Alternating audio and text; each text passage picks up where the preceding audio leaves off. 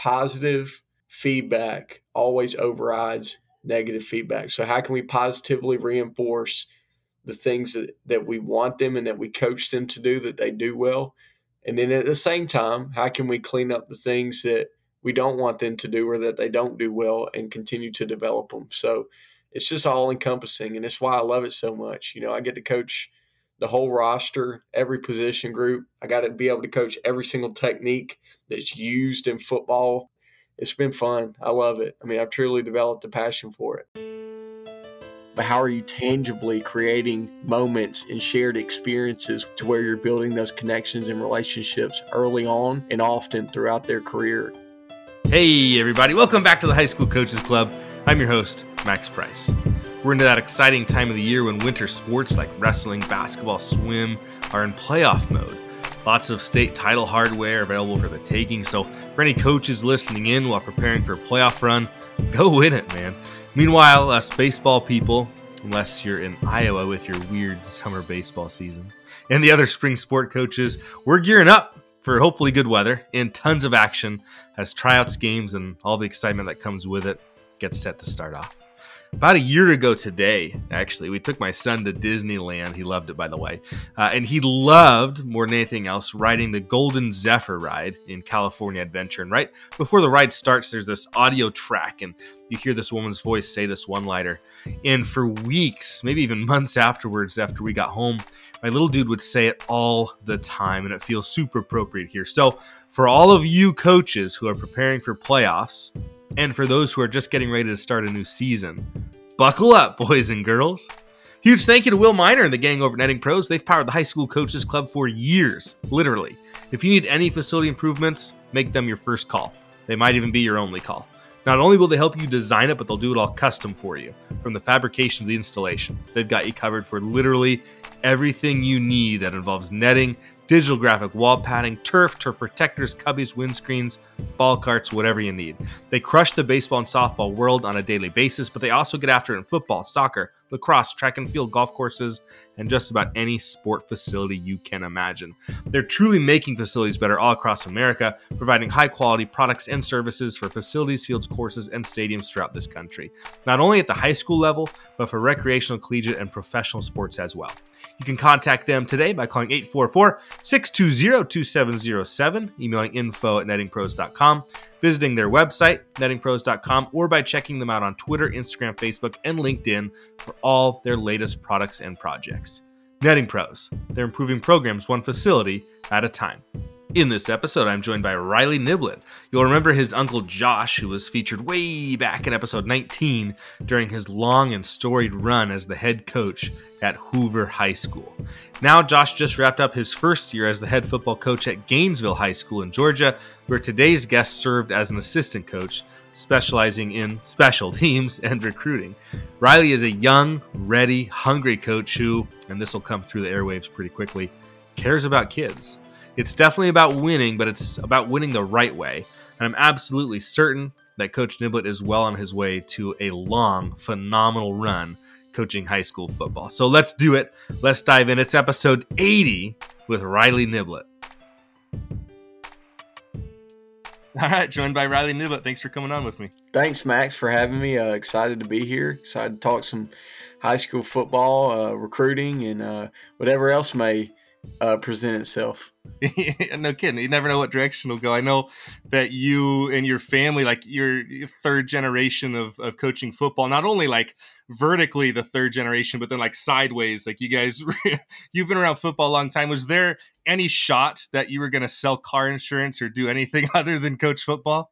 No, I mean, you know, I, I mean, I, I really, I always joke when I talk with coaches, like, because most, most, people that enter the profession, you know, they found a love for the game, either playing it or it was kind of their way uh, to take the next step in life. And for me, it was really like I didn't know there were other jobs out there till like later in life. I just thought like everybody coached football, and so I mean, from when I could walk, I mean, I was out on a practice field, you know, being a ball boy for my dad's teams and drawing up playbooks, and then one thing that we would do when uh, my uncle and my dad were together at Hoover and I was younger is me and his son and a couple other coaches' sons that were ball boys, we would literally walk through some of our plays when the team would do walkthroughs. So that way, when we got to the stadium, we could go find the other team's ball boys and we could play them, and we'd have we'd have a whole play play sheet ready, uh, wristbands, signals, and we were ready to roll. That's amazing. That's so funny. I think it, there's something interesting about being like a coach's kid, right? Because you get, um, you know, from the start you're around high school football, where for a lot of kids, like their first exposure with high school football might be the their first year as a freshman on the actual team. Yeah, yeah. I mean, it's, it's very unique. Uh, very blessed um, to be obviously in the family that I'm in. In you know, I'm no, I don't shy away from the fact that you know, obviously I've gotten a lot of opportunities because of the path that they have blazed and the success that they have had. And hopefully I can continue to build upon that legacy. And a, a lot of that just begins with serving kids, whether it be on the field through recruiting, whatever it may be, um, outside of football, you know. So excited that I get to wake up and do that every day. no kidding. So you kind of go back to your high school days. Where did you play? Uh, what was the experience for you? What sports did you play? Can you just give people kind of a brief overview of that? Yeah, absolutely. So I grew up in Hoover, Alabama, outside of Birmingham. Uh, most people know of Birmingham, and I'm sure some people have heard of Hoover.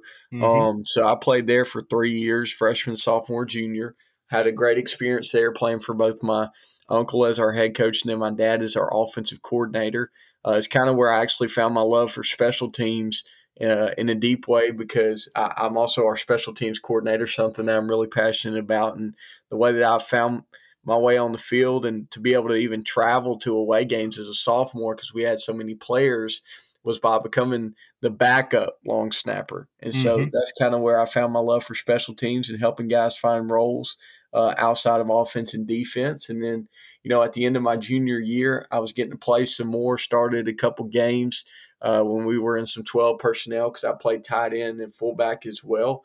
Um, my dad received an opportunity to go coach at Foley High School near Gulf Shores, Alabama, and I went with him down there. So, uh, senior year was at a completely new environment, completely different school, but the qualities and attributes I've been able to develop playing football, having to work with new people, you know, work with people maybe you agree with and also don't disagree with to accomplish a common goal, I think helped me through that transition.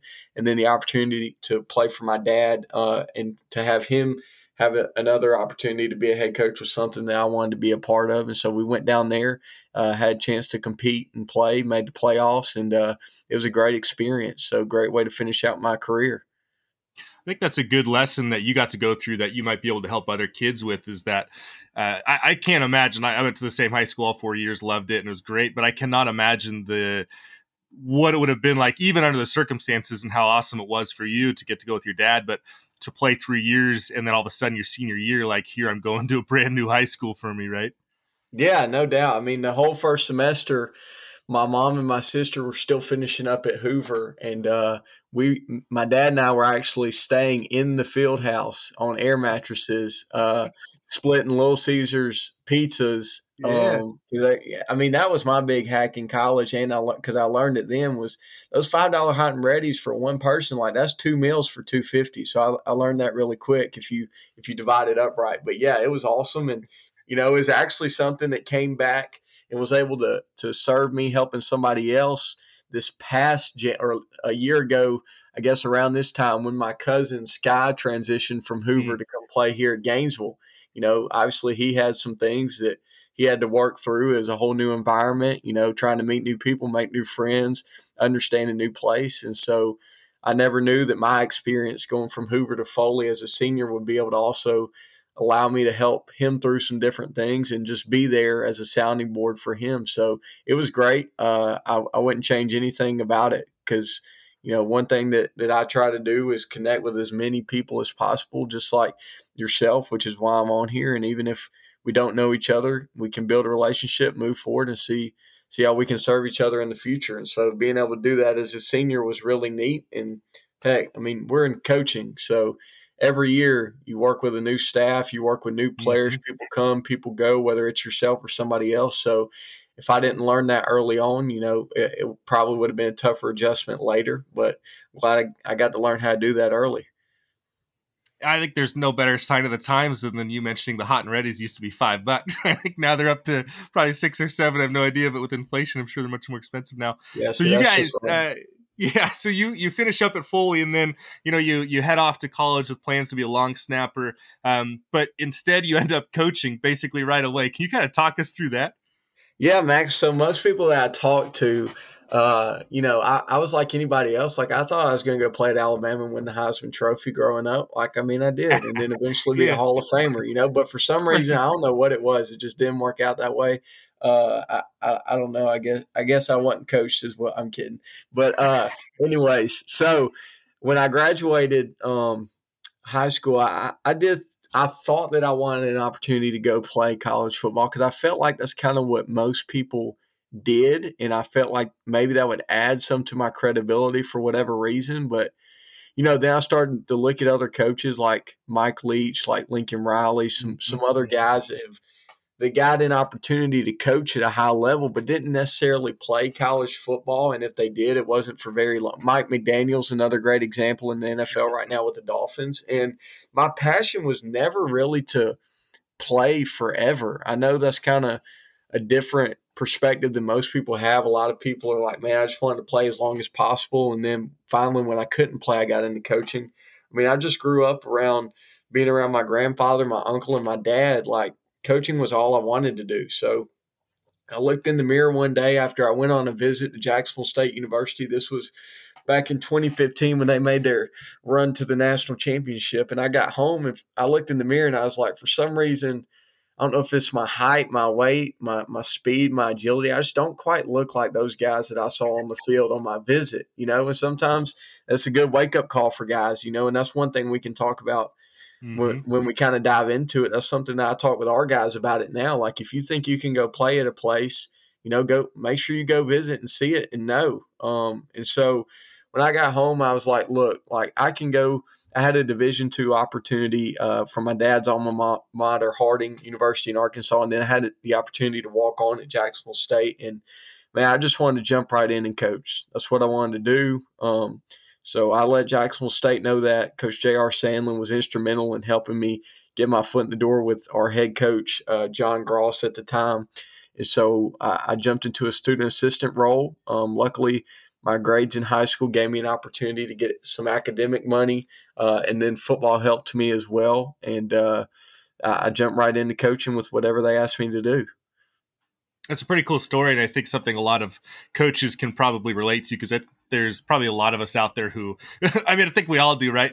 whatever sport it is, you imagine yourself playing at the professional level or, you know, at least mm-hmm. playing for the national championship in college. And then eventually, right. for most of us, reality hits us. And whether it's a reality that we like sounds like kind of you figured out on your own, or if the reality is someone else telling us that this isn't going to work for you. Um, sure. Then that transition into coaching, I think it's really cool because we live in a time now where, like you just reeled off a bunch of guys' names, where we we've started to realize as a society and especially players have started to realize that if you can help me get better like it doesn't matter what you did as a player like i couldn't care less like i i want to know that you're in a position to help me as a person to help me as a player and to help me reach the goals that i have and I think we live in a really cool time now where, like you just said, we have all these guys we can look to. Like, look at what Mike Leach did. Look what Mike McDaniel did.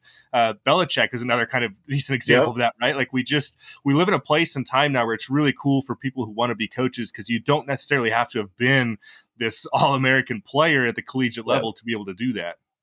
Yep. No, that's exactly right. You know, and of course, there's also a lot of players that were really good that turned turned mm. around and served as great coaches and continued to advance the game. So that's no knock against that at all. But just like you said, that's the one thing I've always heard the most just from veteran coaches that I've tried to learn from is if somebody knows that you can help make them better, you know, whether it be as a player, whether it be as a father, a husband, a student, whatever it is, if you can help make them better, then they'll listen and do what you ask them to do. And the moment that you try to be something that you're not and you're inauthentic and maybe try to be like somebody else or they feel like you know you really can't help them then that's when you begin to have issues. But i've tried really hard you know still being young still trying to learn every single day but to make that my number one goal every time i walk in the building is how can i help other people become better I think that's kind of the ultimate goal of coaching. I think it plays really well into your kind of your path, which is interesting, right? Because you get to dive right in and coach kind of as a student assistant in college, which is great. Then you know you finish there, you end up coaching under your uncle Josh at uh, Hoover for a little while. Uh, then you move on to college again, and then now uh, when when I had Josh on, it was gosh, it would have been the the spring before his last season, uh, what turned out to be his last season at Hoover, and then shortly after that transitions to Gainesville, and uh, then you end up also coming on the scene at Gainesville, and just one of the coolest, like from the outside watching it, just basically through Twitter, right? One of the coolest yeah. things because when when you look at Gainesville, like just looking at you know two and nine in 2018 five and six in 2019 six and five in 2020 five and five in 2021, and then the the Niblett family kind of moves in, and you know on paper you look at that from far away, from you know three thousand miles away, sure. And then this year you guys go 14 and 0 and play for the state championship game, end up falling a little bit short, but 14 and 1 in year one's not bad. And from the outside, you're looking in like, how in the world did they do this? Yeah. Yeah. I mean, it's a testament to the, the guys that put the uniform on and laid on the line every single Friday. It's a testament to having the best administration from mm-hmm. our, our superintendent, Dr. Jeremy Williams, principal Jamie Green, and athletic director Adam Lindsay, uh, best administration in America. It's a testament to the Gainesville community that's been accustomed to a traditional power in Gainesville Red Elephant football supporting us, getting behind us, showing up in City Park every single Friday night. And then it's testament to our head coach, who he's my uncle, but he's still also my boss and my head coach, Josh Niblett, assembling what I believe was the best high school football staff in America. Of course, yes, I'm extremely biased to everybody listening to this, but I mean, I truly do believe he added such a wealth of knowledge um, that gave our kids an opportunity to learn and to develop and to grow, not just as football players, but he always talks about the four faces as people, as students, as athletes in general, and then finally as players. And he put people in the building that could help develop our players in all of those areas. And our players didn't have to listen to us. Our seniors didn't have to listen to us. You know, they could have been just like you talked about. You know, there have been some some difficult situations from playing in 7A football. You know, we were able to drop down out of that this year from dressing in trailers for two years to now dressing in the best facilities in the country. Um, and I, I, really feel like the, the perfect storm kind of swept over uh, our city. And luckily for us, it worked out really well, you know. But just like you talked about, it's all about being one and zero, oh, and we finished the year zero and one. So trust me, just because we were fourteen and one, we, we got mm-hmm. plenty that we're excited about getting back to work on, and and we actually started that process this week. So yeah, man, I mean, twenty twenty two was unbelievable. The facilities are incredible, and for those listening, I should toss some links in the show notes just to get people there because when I'm when I say they're amazing, I'm not saying like they're amazing for high school football teams, which they are, but like this is like you guys are doing something there that's better than a lot of the colleges in our country, which is uh, just incredible. When you know when you guys took over, all of a sudden they're putting in you know new new stadium, re, kind of redoing it. They put in uh, new facilities like indoor stuff, everything. But then one of the coolest things I ever saw is they put in. Correct me if I'm wrong, but some sort of like student athlete lounge food court thing where they're serving like yeah. a real like third meal during the day for kids, yeah. you know, before they go home. Or but uh, it's just it, it, makes so much sense and it involves all the things we you know all of us talk about of what kids need and how to get them proper nutrition and health and everything. And it's like well. Gainesville is actually like walking the walk right now. It's it's incredible. Yeah, so a, a lot of the building design. I mean, when when I came in December, um, to walk around and trying to figure out if this was what I wanted to do um, and be a part of. You know, I got to walk around with our athletic director who we just spoke on, Adam Lindsay, and he actually took the time over a year's process and, and had the help of some other administration as well, I'm sure, of really designing uh, a building that can serve the total athlete. Um, the total student, and not just for football, but for every single sport, for every sport to have a locker room, for every head coach to have an office, you know, for spaces for assistant coaches, a gym specifically designed only for volleyball, one of a kind in the in the whole state, because we have a, our alumni gym serves basketball. Um, and then, like you said, having an athlete only cafeteria to where not only just football players, but every single team that that that wears the red and white on our campus during the season has an opportunity to go home after practice and have already eaten dinner. You know, and, and Max, something that that's big to me that I feel like uh, Gainesville's done such a great job of just as a whole, just as a family, and and especially as coaches. I mean, we ask so much of our players during not only during the year, but especially for us from from the entire year. I mean, we've already started back uh, mm-hmm. uh, training for next fall, you know. And so, if we're going to ask our guys to put in all these hours, put in all this time, put in all this commitment, I think as coaches, uh, I'm sure the administrators would echo this as well. As teachers, as adults in the high school, then we better make sure that if we're asking them to serve us with their talents, that we serve them with what we provide to help them develop the things that they they want to get to, whether that be ac- academically, spiritually, physically, uh, and also, of course, from a recruiting perspective and as people. Um, so that's that's the great thing about this community is, yes, our players put in a ton. I mean, they work unlike any other place I've seen, but there's a commitment here to serve them back as well. And that's what our administration, that's what our coaches, that's what our teachers, that's what our all of our staff and community do such a great job of. And that facility is just basically a, te- a physical testament to that spirit that's existed in Gainesville for so long. And now we're just continuing to find cutting edge ways to, like you said, walk that walk.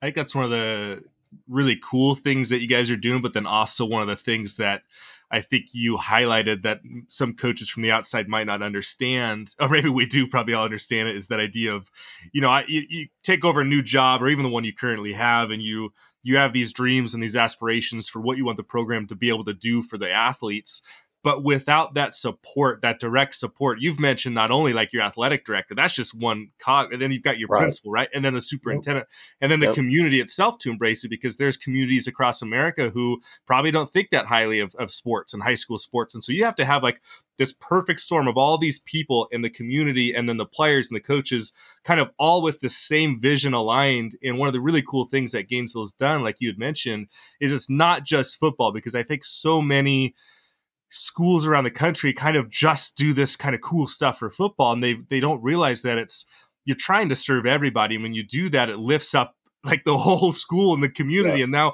you've got this really cool network of people who want to do good things for the school and they're going to go graduate and go do great things and then they're going to want to come back and it's like this self-perpetuating system that is being created right now in Gainesville that I think has to be just incredibly exciting for you guys. Yeah, no, it's very exciting. You know, uh, I've always kind of heard this expression that athletics is kind of like the front porch to your high school. Um, and it just allows people that have never been to Gainesville, that have never experienced what we have to offer, to just get a taste of that when we go on the road to a new town. When somebody just shows up in City Park or drives by on the road right behind our stadium and sees what we have going on, sees the support. And then that makes people wonder, okay, well what what exactly do they have going on at the high school? What what exactly do they have going on in the school system? What all do they offer? You know, the fact that we have not just athletic facilities, but a new brand new BAM room, we have brand new ROT facilities, we have a, a, a it's basically a rifling and archery range on the third floor of our building to, to serve all sorts of different students, you know, and then academically, how we help people with career and workforce development, our hub um, that, that allows students a place where they can get help with different mental health issues or clothing or food if they need it, you know, but people that have never been to Gainesville, uh, there's no better way to introduce them to what we have than through athletics. And if there's not a premium placed on being excellent in that area, then like you said, it's hard to it's harder, it's not impossible, but it's harder to introduce people to who we are and, and what the red elephants are about. Um, and like you said, it's all a, a, tribute to the administration, to the school board as well, um, for making that happen. I think one of the other neat things that you guys are doing is the development of you know the next group of athletes because I guess high school coaches, right? Sometimes we can get a little too too closed in on just the kids who are in our high school right now. And one of the really cool things that I saw you guys tweet out recently was in uh, regards to like workouts and morning workouts. And there's this great line, which is basically like if you're an eighth grader, come work out with us. You got to get yourself there, 6:55 a.m. But if you get there, we'll get you to your school. Like we'll provide transportation. Yep. We'll get you to your school in time for your middle school classes to start. And I thought it was so unique, and I've never heard of a program doing that. But it also makes so much sense because on the one hand, you're getting buy-in. They, they, they're going to show up there and they're going to be ready to work you're helping them get better, which is ultimately going to help the program later too. But then also, like, we're going to make sure you get to school on time and things are great. Yep. I think it's just such a cool testament to the kind of overall culture you guys are trying to build out there. Yeah, no doubt. Well, it, it just, I mean, and even all the way into our youth leagues, you know, something that our, our head coach, Josh Niblett, who you've gotten to meet, um, is my uncle as well. And my dad did it when he was at Foley too, and it's something that I've taken and I'll use one day if I get that opportunity. Is in the winter, um, and kind of towards the end of winter and spring, we'll have a whole youth football clinic and we'll invite all our youth football coaches to come. We'll get mellow mushroom pizza. Uh, we'll have all sorts of different sodas laid out. And every single coach will kind of present on whether it be their position group, the coordinators will present on their side of the ball, our philosophies, our basic schemes that we implement, what we look for in player and uh, player development wise, how we kind of piece um, each kid into a specific role that helps whatever that position group or side of the ball is. And then we'll go into breakout sessions after Coach Niblett talks in terms of kind of his expectations for our youth football teams and what he would like to see develop. We'll, we'll break out in breakout sessions where every coach will have an opportunity to sit down with their individual position coach that works on the varsity level. So, for instance, if you coach running backs in the youth league, you know, you're going to sit down with our running backs coach. He's going to go over the drills that he does every single day. He's going to go over, you know, what he looks for when he's game planning, what he looks for when he's trying to figure out, okay, who can actually play this position. And the same goes for O line, quarterbacks, DBs, D line, linebackers, um, special teams, uh, offense, defense, everything. And so it begins at that level and it progresses to the middle school. And one thing that we did this year and that my uncle's done since he's been at Hoover is there will the first week of spring practice for our middle school football program is ran by our varsity coaches. So all of us will go to the middle school, drive over ourselves. They'll already be out there, and we'll take them through an, an entire practice uh, each day for a whole week, where we'll treat it just like it's our practice. Coach will have his practice script ready to go. We'll have our installs ready to go. We'll script it just like we would for our guys for me, special teams wise, I'll do the exact same drills that we do with our varsity guys when we're first teaching. And that way, that standard is already set. So then after that, when we step away and we allow the middle school coaches to begin their process in, in connecting with the players on the grass, they already kind of know what it looks like. The players already, the kids at the middle school already know what it looks like.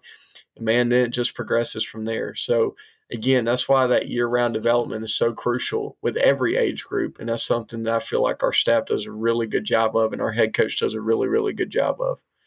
Yeah, it's it's that total complete vertical alignment that I think every coach deep down knows is the best thing for the program. And if you're not doing it, yeah, at some point you just got to commit and make it happen. I think you guys are doing a really good job of it because then as a freshman when I walk in the door, you know, on day one in the you know late late summer, I've assuming I've been in the you know the community for a long time. I've already been exposed. Like I know what drills we're gonna run.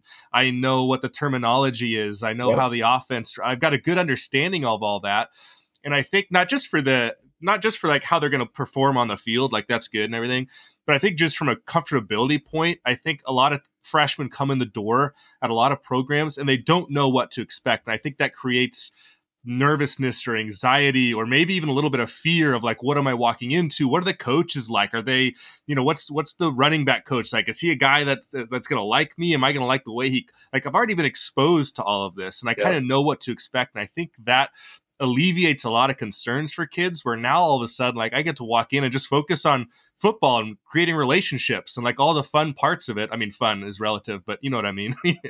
Yeah. Yeah i mean the worst thing that could happen is a ninth grader walks in our building that's been in our school uh, his entire life and has never met our coaches, doesn't know who we are, doesn't know what we stand for, doesn't know what we represent. So, what better time to introduce them to that, uh, being when they're young in youth league and in middle school? You know, the great thing about our new facilities that I love is you know, we have the outdoor uh, turf practice field that also serves our soccer team as well. We have an eight lane outdoor track. And what's great is our athletic director, Adam Lindsay, allows all our youth teams to use that mm. surface in the evenings to practice in the fall. So we're a morning practice team in the fall. We never practice in the afternoons at all. And so in the afternoons or evening, whenever uh, their age group is scheduled to practice, I can be up there game planning. We can be up there meeting. And as we're walking around the facility, we can look out the window and there's all our youth teams practicing. So we can walk down there, see those guys, give some high fives, and then go back up and continue with what we're doing. But just like you talked about, creating that family atmosphere isn't just about a word. You know, everybody uses it. But how are you tangibly creating moments and shared experiences, which is something my uncle always talks about, to where you're building those connections and relationships early on and often throughout their career. I think you glossed over something that we got to go back to. You just mentioned that during the fall, and again, we're talking football here. During the fall, you guys do your high school practices before school in the mornings. Yep, that's correct. Wow, what time do you guys start school? So we start at eight fifteen this first period. So the early, the earliest we'll practice will be on our Tuesdays. Um, we'll have the guys come in. We'll start flex at six thirty, uh, and then I mean, typically outside of that, we'll start at 655. I mean, we're huge on efficiency. We're huge on keeping our guys fresh for game day. That's something coach talks about all the time. You know, and the, stage of development that we're in now in January into March and April into spring ball, like that's the time where you're really trying to develop, you know, not only them as physically, but also as people and, and students and as a person. And then once you get to spring ball and summer and we've hit fall camp, I mean, they should know what we expect. They should know our standards. They should know how we practice. So if we can't do that at a fast pace and get in what we need to get in to be prepared each week by the time we hit the fall, then we didn't do a good job of implementing those things in the off season. And the great thing about it is the latest our kids will leave during the fall uh, outside of Friday nights is 5.15, 5.30 with dinner on their way home. And so for the guys that need to work, they want to work, they want to help their families or, you know, they have a test tomorrow, they have a quiz tomorrow, they need to get homework done. They that, that time doesn't change for them whether it's in season or out of season. And your body is most hydrated in the mornings right when you wake up. So you talk about injury prevention. Concussions are obviously a big deal right now. How can we keep our players safe? Let's do it when they're fresh, right in the morning. They hadn't started their day. Nobody's broken up with them yet, hopefully. Uh, and then, you know, they hadn't been in, in the class yet. And the great thing is, if they're at practice in the mornings, we know they're going to be at school. You know, if we have practice in the afternoons, and obviously some people can't do that because of logistics, school start time, you know, mm-hmm. maybe it's a big county school, whatever it may be, it's just not possible at some places. And it hasn't always been possible for us. Um, but if you can and you can create that, not only does it keep your players fresh, but it keeps your coaches fresh as well. I mean, I was the freshest I've ever been as a football coach this past year. I mean, my quality of life as a football coach was the best it's ever been this past year.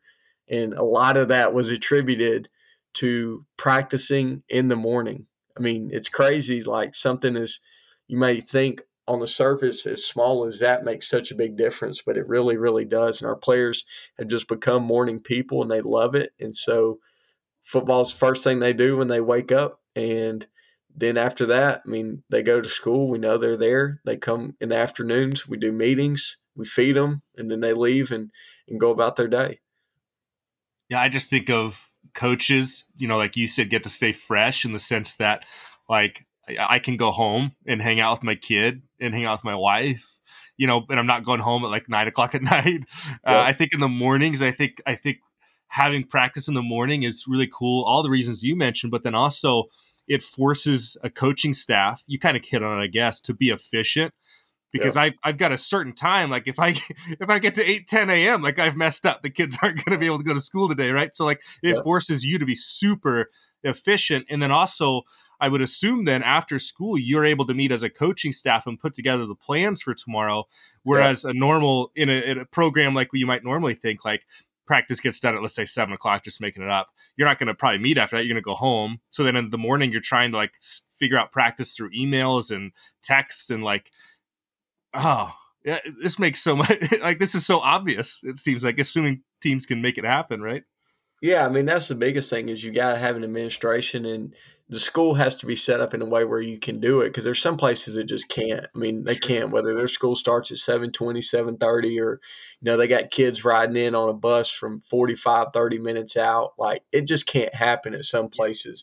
But if it can happen, you know, I, I think there's a huge benefit in it. Um, because when they come back in the afternoons, we'll watch. I'll, I'll start it with our WeFence meeting, which is our special teams. We'll watch the tape of that. You know, my uncle will address them, his thoughts from the practice from that day uh, that occurs on the same day. So it's not like they're going home, they're going mm-hmm. to sleep, and then mm-hmm. this is, hey, we're talking about yesterday. Um, but then, you know, they watch the, the film with their position coaches from the practice that same day. And then whatever game plan installs we have to do for the next day, we talk about that and watch that that tape as well. And then they get fed dinner and then they leave and then we'll go sit down and game plan. But I mean, just like you said, uh, our head coach does a great job of like, we don't just talk about let's create great people and then let's do football 24 7 and never see our families. Yeah. You know, that's right? something that he's, we work our tails off. I mean, I would put our work ethic next to anybody. I put his work ethic next to anybody. We are going to be prepared, and our goal is to be the most prepared um, football team in the country. So we will be. But if you can do that in an efficient manner, where like for us, Sunday, Monday, Tuesday, we're really Sunday, Monday are our longest days where we're kind of burning the, the candle at both ends. Tuesday's a long day as well, just because it's our longest practice, and we got to clean up some some final game plan things. But then Wednesday, Thursday, Wednesday, uh, he has his Bible study that he does at six thirty p.m. We come in in the mornings. We call it No Sweat Wednesday. So guys just wear a jersey, no pads, no helmet, no nothing, um, and we walk through everything. Uh, after school, players go home. We go home. This is on Wednesday. Then on Thursday, we do Fast Thursday where we're wearing shells again. We're wearing helmets, kind of getting our guys back up to game speed right before Friday. But then again, Thursday afternoon, I mean, we're all going home. So you won't find – our staff or our players in the building on Wednesdays or Thursdays during the season past 3:30 p.m. So it's it's been unbelievable, but we've still gotten the same amount of preparation in. It's just can you do it where you're at? You know, do you believe in it, and um, do you see the benefit behind it? And our our head coach, our administration, and our staff does. I think it makes so much sense. And I think earlier you had mentioned one of the cool things uh, for you as a player was how special teams provided you with this, you know, long snapping opportunity where all of a sudden you, you find yourself kind of with a home in terms of getting to travel as a sophomore, obviously, um, getting to play and everything, and then play for your dad when you transition out to Foley. And um, now, of course, you're the special teams coordinator at Gainesville. Um, got some accolades for it. You know, I saw some stuff on Twitter of you being named, you know, one of the oh, overrated, highly over, yeah. oh, highly overrated. I'm sure it's overrated, but that's okay. It always is. No big deal. Uh, and so when I think of special teams, you know, I, am not a football coach, but from the outside, I've, I've, talked to a few. Obviously, I've been around football. Um, and I've, I've heard, you know, lots of different coaches attack it from lots of different angles. And, you know, the, the traditional, not even traditional, but just like from the outside looking in, like special teams, uh, you know, not, yeah. it's not the glory necessarily that a lot of players may think. And so, um, as a coach, you can create that. You can create that buy-in and create uh, this environment where kids want to be a part of it, and it becomes a really cool and then obviously incredibly value part of valuable part of the team. And so, as a special teams coordinator, when you're first kind of walking in the door, so let's say last uh, what would be last December, last January, you're walking in the door. Um, and you're kind of trying to game plan how do I get kids, how do I get players to want to be part of my group? like what's how do you attack that how do you get around that like what's your strategy when you're trying to build out a special teams group Yeah, I mean, first of all, I gotta get to know everybody. I mean, I gotta know people's names. I gotta know kind of their background, what they what they do, what they've done. You know, studying last year's tape, and then just connect with them on a daily basis. And you know, we do so many things in our off-season workout program that it gives you such a great ability as a coach to evaluate everybody, what they do well, what they don't do well. You know, can can they bend? You know how uh, do they have flexibility in their ankles? How well can they get in and out of their breaks? You know um, how powerful how strong are they? Can they redirect? Um, do they have really good straight line speed? So i'm able to see all that stuff from and i'm doing it now like with our new players and upcoming young guys. Um, you know we're always in continual evaluation mode. And so being able to create uh, what I do is I have the, uh, a whole body type roster. So we have six different body types in the program uh, for our special teams unit. And every single position on each unit, whether it be punt, punt return, kickoff, kickoff return, uh, require field goal, field goal block. They all require a specific body type at each position. So I have to figure out pretty quickly, okay, who fits into those body types, what do they do well, and then we when we start in March, we'll start doing some on the field stuff, and uh, we'll start doing some special teams drills where I can kind of teach our basic fundamentals because I'm all about reducing the game to technique and effort. Um, I learned a lot as a graduate assistant from Tyler Hancock, uh, who's now who just got named the special teams coordinator at Lamar University. Um, you know, he was a Pete Lembo guy, DJ Durkin guy. Um, uh, and so he's been around some good ones that have coached special teams. And I always want to reduce the game down to technique and effort. So I got to evaluate, you know, who can perform the technique at a high level and who's always going to give great effort. And you can get to know a lot about a guy from adversity that he faces in off-season drills, uh, different conditioning things that we have, you know, different lifts that we have. So just building those connection points and, and letting them know like, hey man, again, I'm here to make you better. You know, if I can turn you into the next Slater for the New England Patriots, you know, only have one catch your whole career and have an over 10 year career, you know, like I think that would be pretty awesome. I mean, I think you'd take that. Um, and it's also going to help your opportunities at the next level because they want to know if they recruit you, can you contribute on special teams? And so if I can help give you a chance to be developed in that phase and in that unit to be able to do some different things and showcase your abilities on that unit, you know, people buy into that. And uh, it's all about putting them first. You know, it's a player first mentality. You spoke about the different things that people recognize me for or whatever. I mean, that's attributed to them. I mean, they're the ones laying it out there on the line.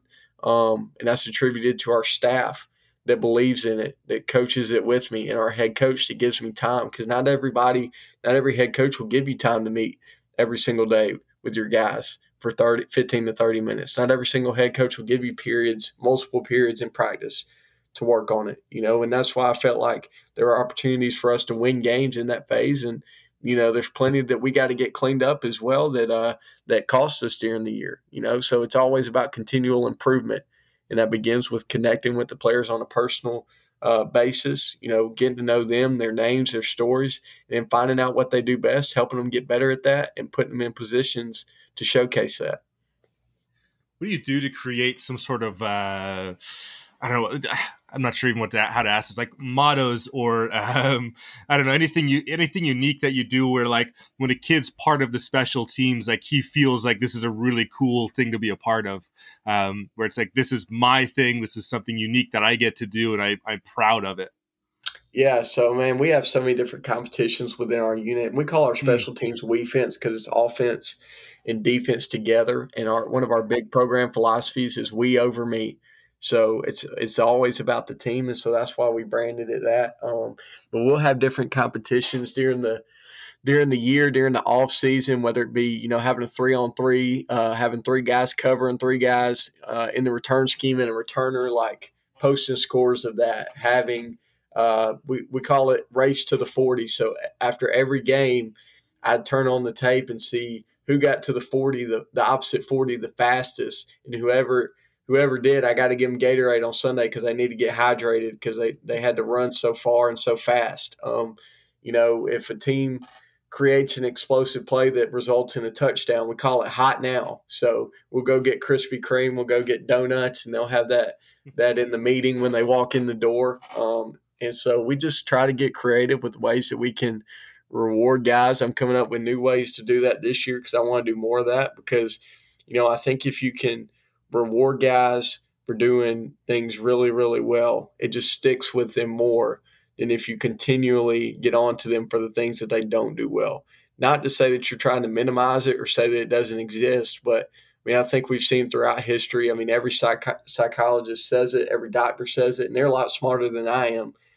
but positive feedback always overrides negative feedback. So, how can we positively reinforce the things that, that we want them and that we coach them to do that they do well? And then at the same time, how can we clean up the things that we don't want them to do or that they don't do well and continue to develop them? So, it's just all encompassing, and it's why I love it so much. You know, I get to coach the whole roster, every position group. I got to be able to coach every single technique that's used in football, whether it's pressing on on uh, for a return on punt, whether it's how do you release if you're a gunner on punt, you know, how do you cover, how do you two gap, how do you drop, how do you sink your hips, um, specialist coaching, which I'm continuing to to learn and continuing to get better at, but it's been fun. I love it. I mean, I've truly developed a passion for it.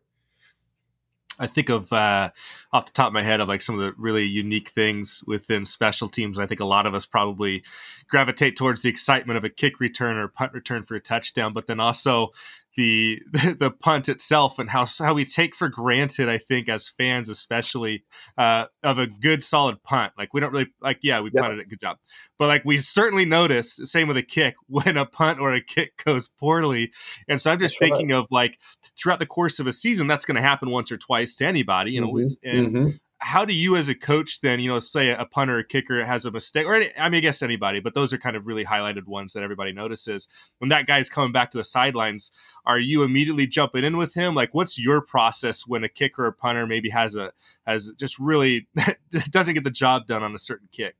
Yeah so to your first point uh, what you're talking about we always talk about momentum moments in our program. And special mm-hmm. teams is the biggest area where you can create momentum changing plays. Yeah. And, you know, if there's a 40 yard play on offense or a 40 yard uh, return on defense, whatever it may be, I mean, everybody's going nuts. But people don't realize that the most explosive plays happen when you're transferring the football to the other team. I mean, think about a punt. Like you're going from an offensive player that's protecting, that's executing your assignment to now you're transitioning into a defensive player, you know, and the ball is going on the other side of the field. Like there's nothing more explosive than that, in my opinion. Um, and then to your second question, uh, wait, what? Can you can you repeat the second question again for me? Yeah, so I mean, you're saying the good thing of a, a good solid punt, but what happens when that kid oh, goes yeah, yeah, yeah. So, and we just yeah. shank it? Like, what what's yeah. your process then as a coach with that kid? So like I'm big with our specialists, and they know this. Um, I really don't talk. I'm, and people may think I'm crazy, but I really don't talk about distance a whole lot. I really don't. Like you can ask our punter John White, who's returning with us. The things that I talk to him about are operation and launch point, operation and launch point, and then we always talk about his steps and his drop because I, I think it's just you know, you always hear it's, it's become cliche, but it's true. Like there's certain things within the process of your program, whether it be, you know, your weightlifting program, your offensive schemes, your defensive schemes, your special team schemes. Like there's certain things to where you can't worry about the result. You got to worry about the process. And my process for him on game day, after we talked about steps and drops during the week leading up to it, is continuing to harp on operation, launch point. You know, the things I always tell him one two ball, one two ball. I'm always trying to speed up his steps because I'm just big on operation and launch point. And when those things don't happen, I tend to get more animated because you feel like you work on it a lot, you're trying to coach a lot, and he just has and, and all of us, me included, have to understand the urgency of those two things because operation launch point, if those get screwed up, that can get you beat quicker than anything. Um, and so it's the same thing with our kicker like if his process is correct, if he's done what I've asked him to do, you know, there's going to be mishits. Like, I mean, these are 14 18 year old kids. Yeah. I mean, there's times where I call things wrong all the time. You know, people just don't know, but I do. you know? And so you got to understand that people are going to make mistakes. But if it becomes a habit and it's continual and they're not making the adjustments that I'm asking them to make, then that's when I get frustrated. If it's a one off deal, I always tell them, like, just fix it. Just fix it. You're good. Just fix it. And so that gives them the confidence to know, okay, like, coach, coach it and doubting me. He didn't doubt my ability, but we do have to correct the mistake. So that's all I tell them, like, hey, man, just fix it. Let's figure out what you're doing wrong. Let's look on tape because luckily we have sideline tape at the high school level. Um, and let's just fix it and then move on.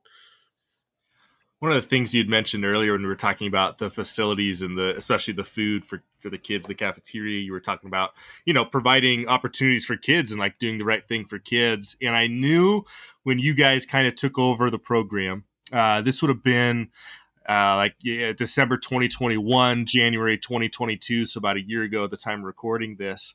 Um, you guys take over, and from the outside, uh, you know, I get to see Twitter posts. Like that's what I see. So, you know, I saw that Josh Niblett takes over at Gainesville, so immediately, yeah, I'm going to follow the Gainesville football page, right, and just see what they see what they do, see what the transition is like, because he was so successful at Hoover for so long. It's like, okay, I want to see what they do when they take over uh, a new program. Like, what's that like? And it was amazing because I did not see what I thought I would see.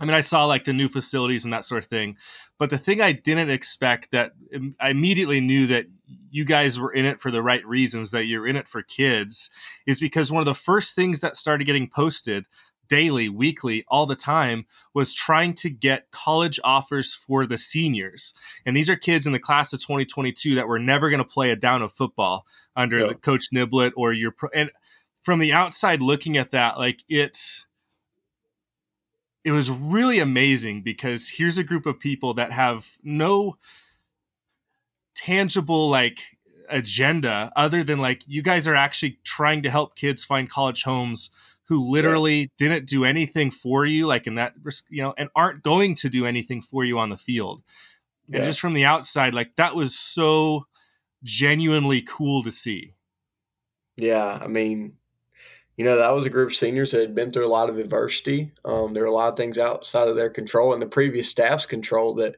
um, that created some some difficulties. Um, you know, and so one thing that I wanted to make sure that people knew, and and my uncle wanted people to know is, you know, the guys that put in sweat equity to this program, we're going to do everything we can in our power to help them continue to achieve their dreams, whether it be football, whether it be finding a specific job, whatever it may be. Um, and I think that was huge for me initially is I just felt like one of the biggest ways that we could gain ground quickly in closing the gap from us and other people and whatever outside perception Gainesville may have is with those guys that were that were there that just finished playing. Like how can we serve those guys? you know, because I felt like there were some talented players on that roster, you know, and that for whatever reason ha- didn't have a lot going on yet. And so I, I, just tried to help any way that I could um, in terms of connecting them with coaches, uh, following up with those coaches. And those are the same things that we do now. Uh, I'm, I'm just of the belief, and people may disagree with me, but I've spent time at Division three football. I've spent time at the FCS level, and I've spent time pre, uh, most recently at the FBS level, and seeing all that college football has to offer and all the teams that are across our country. Like, in case anybody didn't notice, you know, most people on this podcast do because you're listening to it. People and Americans love football like they do, mm-hmm. and so we create programs all over the country. And there's so many different places and at, at different levels that I just I don't see how a kid can't find a home somewhere. And I'm not talking about full ride scholarship to go play at Alabama, but I'm talking about a kid that hey, he's got a 3.0 GPA coach and he he he got his essay done to get this outside scholarship. So if you can cover his books and and housing, you know, he's going to go for free. Like that's the stuff I'm talking about. You know, like I'm big on just finding somebody a home finding somebody an opportunity. Now, if we open the door and they decide, coach, like, thank you, but I just want to go go on and be a normal student move on, that's fine. But I just want to open the door to as many people as possible and, and try to be a door holder in the role that I'm in for these kids because there's so many places. There's so many places that they haven't seen, haven't experienced, and there's so many places looking for really good high school football players that are developed in a program that will allow them to have success once they get on campus. Like I don't want to just get them an offer. That's something that I feel like we do in our program that's different. The kids that get recruited from our programs go to these colleges, and these colleges are going to know hey, when they get here, they're going to have success because they understand what it's like to work year round, you know, for 12 to 15 opportunities in the fall. They understand what it's like to have to take care of their body, to have to balance their grades in class, to have to go to meetings, to bring a notebook and pen to every single meeting. And so if we can connect those relationships, you know, from them to different colleges as as many times and as, as often as possible, that's our goal. And it's not always easy. Like I just sent out a a text to our, our staff group text this uh, this morning like, hey coaches, this is a list of guys that don't currently have an offer yet. You know, just in case you have a contact with somebody that you feel like they may fit into uh, their program. You know, so it's not always easy. It doesn't always just happen. It takes work, but we are very, very persistent, and everybody on our staff is very, very persistent. Our head coach is very, very persistent. So we're going to knock down and knock on every door that we can to try to get them to open up. And then if they decide to pursue it, great. If not, great. But, you know, they put in a lot of time for our community and for our school and for us as a staff. And so shame on us if we don't help them try to achieve their goals once they're done. I think it's a really cool position to have. Like, obviously, the, as a special teams coordinator, your hands are full, but then also, in addition to that, you're the recruiting coordinator for the team. And it's not like you going out and recruiting other high school kids to come right, play for right, Gainesville. It's right. you going out and working for your kids, right, to try to help yeah. them find homes. And so, you had mentioned uh, quite a while ago in our in our conversation about um, finding the right fit right? And it's you know, I, in baseball, like we have a lot of kids who will say, "I'm, I'm going to go play D three at such and such school," and it's like, well, have you gone and watched that? Have yep. you gone and watched them play? Have you gone and watched them practice? Do you know that that's a first off a level that you can compete at because you might be surprised at some of the talent, and then also is the coaching staff a coaching staff you'd want to play under? Like, there's a whole lot yep. of things that go into it, obviously, and um, finding the right fit. And so the that kind of naturally leads me to this next part of of how do you go about having those conversations with kids because it's important that we're honest with them, you know, about about their talent level and where they are, but then also we want to help them reach their goals. And so when you, if you're sitting down to meet with me and I'm a kid in your program, and uh, I want to go play college football, like how does that conversation go? What what what pathway are you taking? What are you talking to them about? What questions are you asking? Like how are you trying to help that kid? I start with myself and my experience and exactly how we started this podcast. I had the dream of going to play in Alabama, going to play in the NFL, and it didn't happen. Mm-hmm. and why didn't it happen? Because I wasn't as good as I thought I was. And sometimes that's not a bad thing. Yeah. And I think I think the biggest thing you have to do is be real with yourself. Like how hard do you actually work on a day-to-day basis to perfect your craft? Really, like if you look at it. And something that we did with our, our kids that our, our head coach and our director of football operations, Ty Maxwell, was able to get set up. Um, our seniors actually got to go watch the Falcons practice during training mm. camp. And so they've seen what it looks like to practice like a pro. That's something I say going through our flex lines, which is our stretching period all the time, is like, hey, practice like a pro today, practice like a pro. You know, how do you carry yourself like a pro in the classroom? In meetings? Are you sitting up in your chair? Are you taking notes? Because if you don't, then like, yeah, I mean, it, it looks cool to go play college football to post out like, hey, I got an offer from so and so, you know, and to put on the hat on signing day. But like like we talked about, I don't want kids to just sign on signing day. Like I want kids to go and be successful because what that creates is those colleges come back and they're like, man, if we if we recruit a kid from Gainesville, like everybody else may know about it. He may not have as many offers as some of the, some other guys, but like he's going to be ready to play and he can contribute. And maybe it's not as an every down player as a freshman, but by the time he leaves, he's going to be a high level football player because he's built the habits throughout his high school career to give him success. And so those are the conversations that I have with them, that I have with parents. Is like you got to be realistic with yourself, and I, and I start with my own my own story, my own experience, because that's what I can relate to you know so trust me i i understand if you don't get an offer from your dream school or the biggest school you thought you could go to. We're going to try to help you get that, but if they tell me no, they tell me no. I don't offer anybody. You know, all I can do is get their eyes on on you as many times as possible.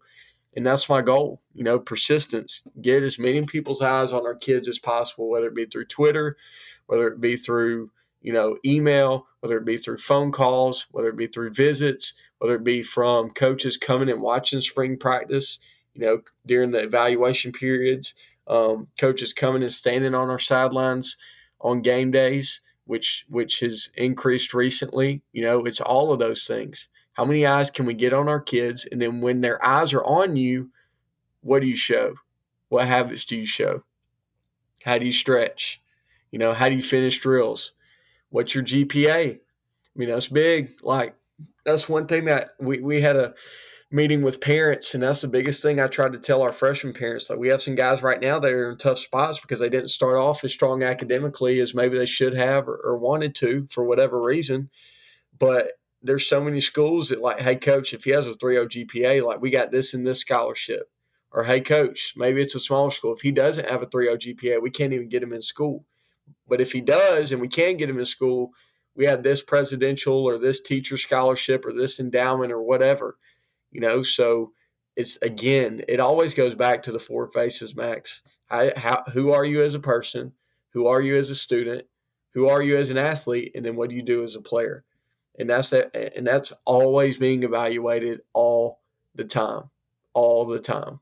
So it's just trying to be real with them as often as possible. And when they do something well, letting them know like, hey, hey, that that was at an elite level. Do that all the time, and you'll have a chance to go play wherever you want to go play or or, or have an opportunity. And it, when they don't do what you believe is a standard, then you need to tell them like, "Hey, man, I thought you wanted to go play college football. Mm. Like, I, I thought you wanted to go win a state championship." Well, something that I tell them all the time in special teams meetings, and I think it carries in recruiting is your actions speak so loud I can't hear what you're saying.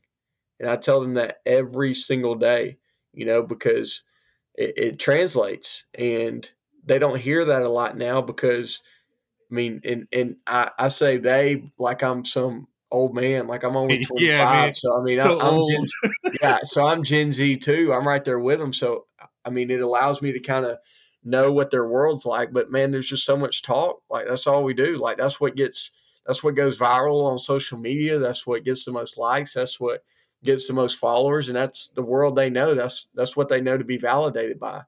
But what we got to try to teach them in our program, and what I feel like we do, we do teach them in our program, and that has led to such a quick turnaround, is that it's about actions. Like we do want to talk, we want to talk about what we expect and and what our goals are, but what are the actions that are behind it?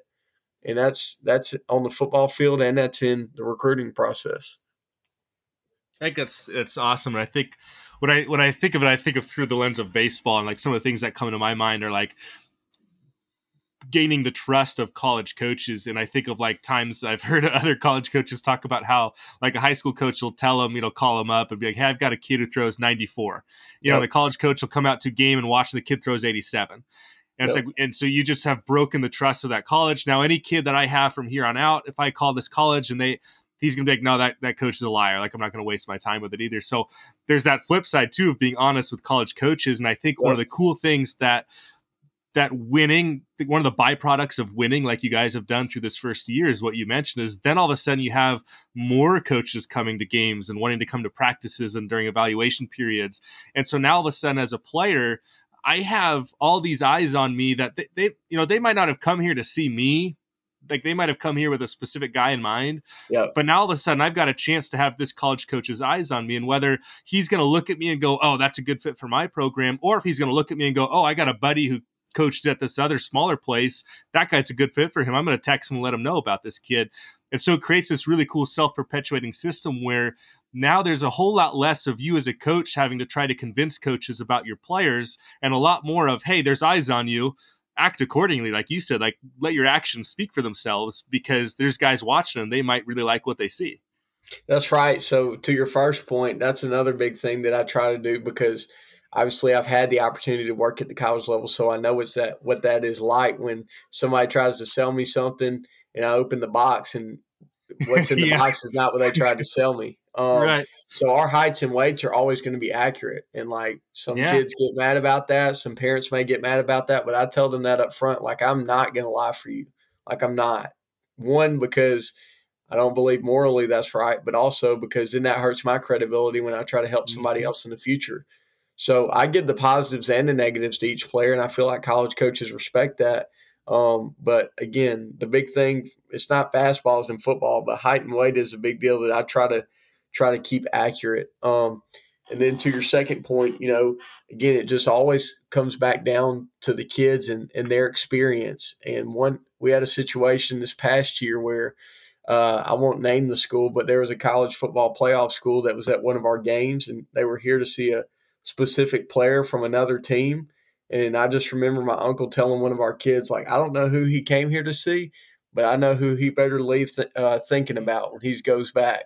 And so that's what we always try to tell our guys. Like every Friday is an opportunity. You know, every practice. I mean, like we had we had Jeremiah T- Lander with us this past year who has already mid-year enrolled uh, with Tennessee. You know, so every day in practice, hey, you want to go play college football? You think you're an SEC guy? Why don't you line up against that guy every day? You know, and then you'll find out. And some guys step up to that, some guys don't. You know, and so again, the film doesn't lie, the classroom doesn't lie. You know, and then your habits and meetings don't lie. What you do as a person doesn't lie because your actions speak so loud that we can't hear what you're saying. The staff, your teachers, you know, and then ultimately college coaches. And so that's why we, we try to harp on that so much. And luckily for us, we have a lot of kids that that do the actions. They don't just talk, they do the actions. And that's what part of the reason that makes it so fun and a big part of the reason that makes it so fun to coach here when you think about your long-term plans, you know, you're, you're, you mentioned a second ago, you're definitely young and you've got a lot of coaching years left in you. And, you know, you've coached at the high school level, you've coached at the collegiate level at various levels. Um, do you have aspirations of becoming a head high school football coach? Are you interested in someday coaching at the college level again? Like when you reflect on your own career and, and the direction you want to go and like what's your long term vision like? Man, like, you know, I grew up wanting to be a college coach, and uh, that's changed a little bit recently just because of the college football world so different. Not saying that, you know, I, I never say never. I've learned that really quick. Never say never. But I've, I mean, who I've grown up around, what I've been impacted the most through is high school football. And my goal is to be a head high school football coach. And I think this past year, just being at Gainesville, has stirred that fire even more because I've watched somebody like my uncle change an entire community. And it's really kind of given me almost a passion of one day when that opportunity comes, it would be so neat to go somewhere. Just kind of like how it was at Gainesville, where there's been some adversity. You know, they missed the playoffs. People think they can't do this, can't do that, and just and just change that for an entire community, um, and just impact those kids in a way that that they'll never forget. And so for me, I mean, I want to be a, a, high school head football coach eventually, and you know, I'm willing to be patient to do that just because I'm at such a great place. I'm I'm with such a great administrative team. I'm with such a great coaching staff. I'm working with family, so obviously it'd have to be the right situation. But yeah, I mean, I'd love to be uh, a head high school football coach. My dad and my uncle both got opportunities um, before they were 30 to do that. And I'm sure got to learn a lot of quick lessons early on. And so, you know, you never know what God has in store, but that's definitely something that I have a goal of, of doing. Yeah, I think a lot of people, when they look at your uncle, they think, man, just incredible here and then at, at Hoover. But they, you know, there's a couple stops before Hoover, even like it's, you know, high school coaching is a, is a long journey and it can take you a lot of different directions. And yeah. like you said, I think when you find a good administration, it's it's a great place to be. And for coaches yeah. who are thinking about becoming a head coach someday, I think that's usually that's probably the first question is like, what's the administration like? Because if you there's a lot of head coaching openings every year, right? You know that, but yep. how many of them are open because that administration, when you ask that question you, and you start kind of diving into it, you realize that it's probably not a good fit unless you yeah. want to deal with fighting a bad administration for a handful of years before you either get right. tired of it and quit or they fire you. Right. Yeah. No doubt. Makes I mean, it tough. Yeah. yeah. no doubt. I mean, then that's where that's where it starts with, and you know, I've I've gotten to get some advice from I've I have a lot of friends in the profession that that are friends first and happen to coach second, and also I, I got a lot of examples that in my own family and mentors in my own family that have been through different situations. So luckily, I have a wealth of experience and knowledge that I can draw from through those guys. And one of the biggest things you always hear is, you know, be patient. Don't mess it up if you're happy because there's so many coaches that coach and they're miserable because of who they work with every day or who, where the, or or the kind of kids that they coach. Maybe they're not bought in, whatever it may be. So yeah, I mean, I'm I'm definitely willing to be patient, um, but hopefully I get that opportunity soon. And uh, you know, if not, I'm in a, a, really good place that I'm excited to be at, and uh, we're we're just getting started here. I know that. Yeah, absolutely. You'd mentioned at the start of the podcast somewhere in there about how you know you you've been around so many good coaches for so long that who knows if you've even earned the, the opportunity or if it just happened because your last name. But I think anybody who sat through the last hour or so kind of understands that uh, you absolutely have earned it. Um, you sound like a wonderful coach and somebody who's in it for the right reasons and understands trying to give the players, like you said, as much as, as they can give you, and even more so at that. Um, I don't know if there's anything we missed, anything you thought we'd cover, anything we didn't, shout outs, whatever it might be, but just thought I'd hand the mic over to you one more time, Riley. Yeah, I mean, uh, I, obviously, I couldn't do any of this without my fiance, uh, Olivia. We get married in May. Excited about that. Um, you know, I'm in the position I'm in because of an unbelievable family. Uh, thankful for my grandfather, John, Coach John Niblett. Thankful for, for, my dad, Coach Tad Niblett, my uncle, Coach Josh Niblett, and you know for all of the people that have allowed me to get into this coaching profession and continue to push me and challenge me to become better. And man, thankful for the Gainesville Red Elephant community. You know, the same people I talked about earlier uh, that are that work at our school. It's a great place to be, and uh, the best is yet to come. I appreciate you coming on and saying yes to this. I had a blast, and uh, you know I wish you guys the best as you head into the, the spring section of these things, and uh, good luck into year two. And uh, we'll be following you for sure. Yes, sir. I appreciate you, and uh, go Big Red. Loved having a chance to sit down and listen to Riley as he reflected on how year one at Gainesville went. And guys, I'm not joking you. You have to go check out the facilities. Google them, find them on Twitter. I'm confident that many of the Red Elephants players who graduate and go on to play college football, their college facilities will be a step down from what they experienced in high school at Gainesville. It's absolutely insane.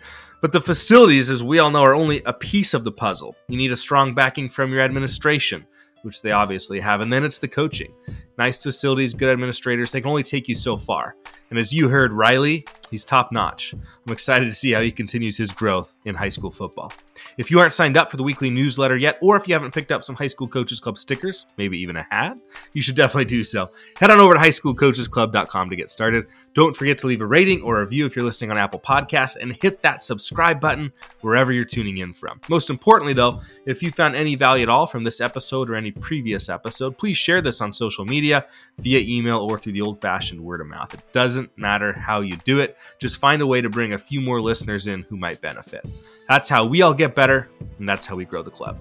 Huge fist bump to Coach Niblett for jumping on the call with me. Thanks again to Netting Pros for sponsoring the episode and to you for clicking that play button. If you have any recommendations for people who should be guests on the show, be sure to reach out to me, even if that recommendation is you. Follow the club on social media Twitter, Instagram, Facebook at HS Coaches Club. You can follow me on Twitter at Mr. Max Price and can reach me via email max at highschoolcoachesclub.com. All right, that's it. That's all I got. You're awesome. You matter. Thanks for all you do. And as Coach Lee would say, loving you.